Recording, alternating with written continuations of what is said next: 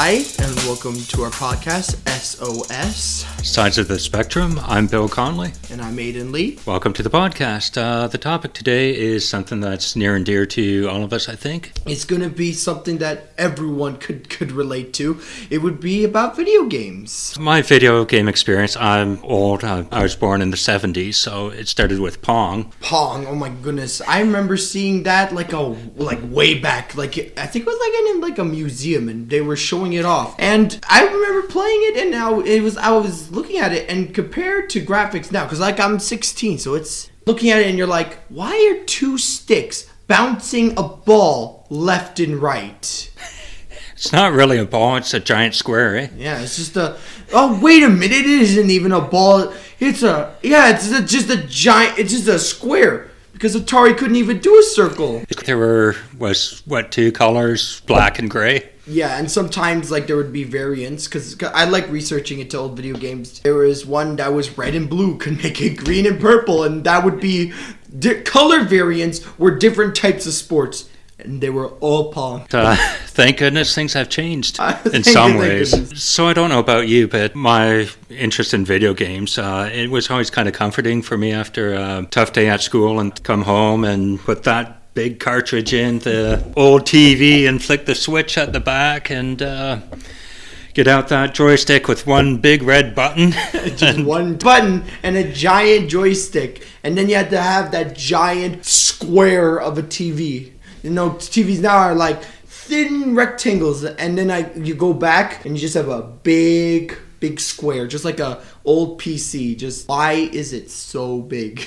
Yeah, and those were heavy too. Uh, there were times I wanted to take the Atari into my room, had to carry like a giant TV to my room and find a plug and unhook everything, rehook it all up. Oh, It- goodness, it took a good half hour to get it up. Oh my!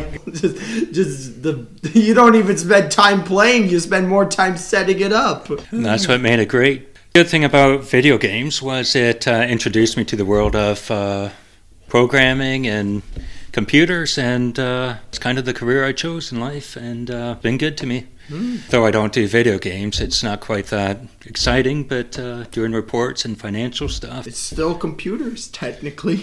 Yeah. I heard that yours is Atari. When I was young, I would have to say that GameCube was my favorite system. It would be like Super Mario Sunshine, Super Smash Brothers, and uh, Ribbit King, a, a little hidden gem of the game of the GameCube world. making me feel old. but uh, one thing I do find uh, really cool is how certain games kind of are timeless. They started off back in the 80s and they're still around, like Mario Brothers. Oh my Um, goodness. Mario Brothers series on its own is just so big. Like if you could list 3 games in your lifetime, what would those 3 games that if you came back to it right now, it would just it would just be like, "Oh my goodness, I could play this again and again and again for years." Well, one is Super Mario 2. Um, it's kind of special to me. One of my childhood friends, he loaned it to me in, I think, grade 7, grade 8. At the time, it just blew my mind because there was nothing like that. There was no time limit, and it was just kind of very meditative. Like you're going around and it's kind of puzzle like, right? You're throwing turnips and you're picking up potions that travel you to a dark world. Yeah, I guess, but uh, I'm kind of weird. But uh, there's a lot of PC games that I like, and uh, I recently installed mods on my old laptop, and I'm playing Lords of the Realm 2, which no one probably ever heard, but I don't. a game company called Sierra back in the 90s. They did Lords of the Realm 2, and you're like a medieval guy, and you build castles, and you know keep your peasants healthy, and fight other guys, mm-hmm. and yeah, I kind of like the strategy games, and I think Mario Brothers is kind of like that anchor. And to be honest, I shouldn't tell anyone this; it's kind of nerdy, but when I'm at work, I'm walking through the back hall, and there's all sorts of obstacles. No one's looking. I go do do do do do do, and start running, swinging my arms, and going. I, I, I do I do that too sometimes. Whenever you're listening to like a good like like your music or you're thinking back to a previous memory, you're just like whoop. gotta gotta hit the gotta hit the ceiling real quick. Yeah. So, what's your uh, top video games? Oh my goodness. Top three timeless video games? I would have to go back. It would probably be Super Mario Sunshine. Because that was probably the first game I ever really played. I never beat it. I never got all the shines. I remember I was just near the end to fighting Bowser, but it got too hard and I just gave up. and I'm sad. I'm sad. I have to. I have to beat it someday. If Sec- it makes you oh. feel better, I've never defeated Super Mario 2 or 3. I've only done Super Mario 1.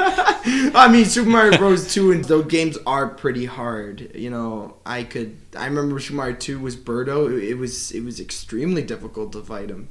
Um, second one, Super Mario 64. That game you could you could play it 17 years in the future. I could play it 17 years in the future over and over again.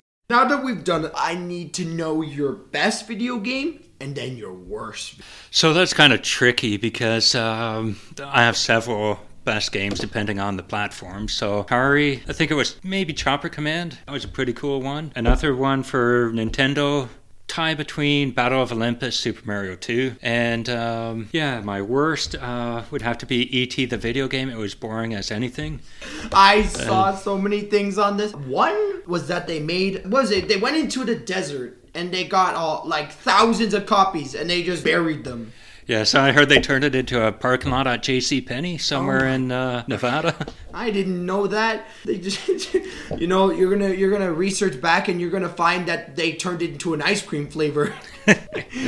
so, what were uh, your favorite and favorite games? Oh my goodness! Favorite video game I would have to say is Super Mario World, the for the SNES. I love it. It's such a classic. I would say for multiple things. New things is that people like fans of the of the Super Mario World franchise, they actually created something called a ROM hack. So basically, they would take the game code and they would rewrite it to create even more like new levels and new bosses and new stages and new music. And it would bring in a whole entire like one time I saw in Super Mario World there was wall jump. That was that's amazing. I think of an SNES game where you could wall jump. I'm I mean Ninja Gaiden I guess but still Super Mario World where he can wall jump or like double jump that's amazing. And then worst one again would be ET I learned about it from a friend and he was like, dude, play this. This is the worst game ever. I was like, there's no bad game. You get dropped down. You start in the forest. E.T. photo. oh, goodness. There is the random arrows up, down, left, right, go sideways, ball in the hole, get taken to like a jail. And there was no objective. There was no real objective. Well, uh, there is a game I really like. I forgot about it. It was on the classic uh, Nintendo. Treasure Island Izzy or Dizzy, I forget what it is. And you're an egg and you're trying to escape this island. It's Treasure Island Dizzy. They made Yes. a whole bunch of Flash games on that. And it was amazing. It was really hard and like one big puzzle. But there was really no objective. You're just going around collecting stuff. And, collecting stuff and then giving it to other people to collect new stuff. Yeah. Sometimes when you play these games, I have to say, with autism, for me, I sometimes get so addicted that literally time feels like it is in fast forward. I've had a problem with losing track of time my whole life with video games, and even today.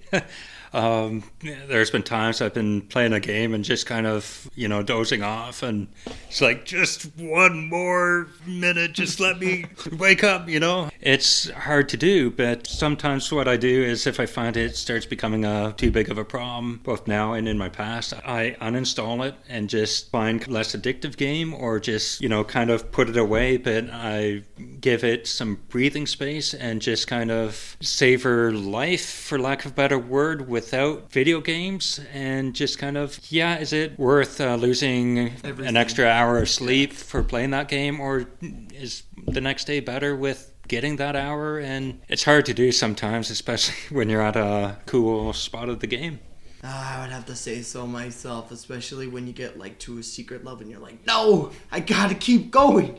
I can't, I can't stop. It's too good.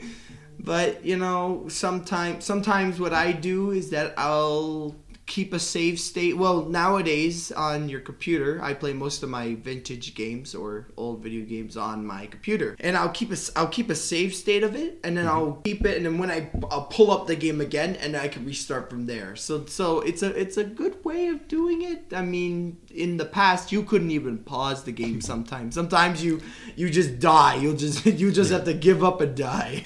I remember with Atari, um, the company Activision, they had a thing if you passed level 100, you take a photo of the screen when you kind of are done with it, and you send it in, and they'd send you a really cool patch that you could sew on your jean jacket, right? And I was so excited. Uh, Megalomania, which is basically, um, oh, what's that video game? Space Invaders, uh, similar to that. And um, I got to like level 120, and same with Chopper Command. I got up to level 150. I was so excited, and the patch for Chopper Command was awesome, right? So my mom, you know, got the, you know, old 35 millimeter camera, took a picture with me beside it, like, yeah, thumbs up, sends it out, gets it developed. Two weeks later, blank screen. no, Oh, no. patch. Oh no! And guess what? I bet you you, just you just closed it off and you have nothing else. Oh, There was no proof of my great score ever. Oh no, that's horrible. That's the worst. I know it's not really related to uh, what we are talking about, taking a break, but just, you know, think of saving games. And back then, there was no save. Man, that brought back so many memories and so many happy thoughts. Yes, and thanks for making me feel so old, eh? oh, I'm so sorry. Yeah, at least you have good taste in video games and all of that. You seem to know a lot about the classics, and to be honest, when I go back to the classics, some of them I'm like, why did I even like these? But you come back like to Atari sometimes and like, huh?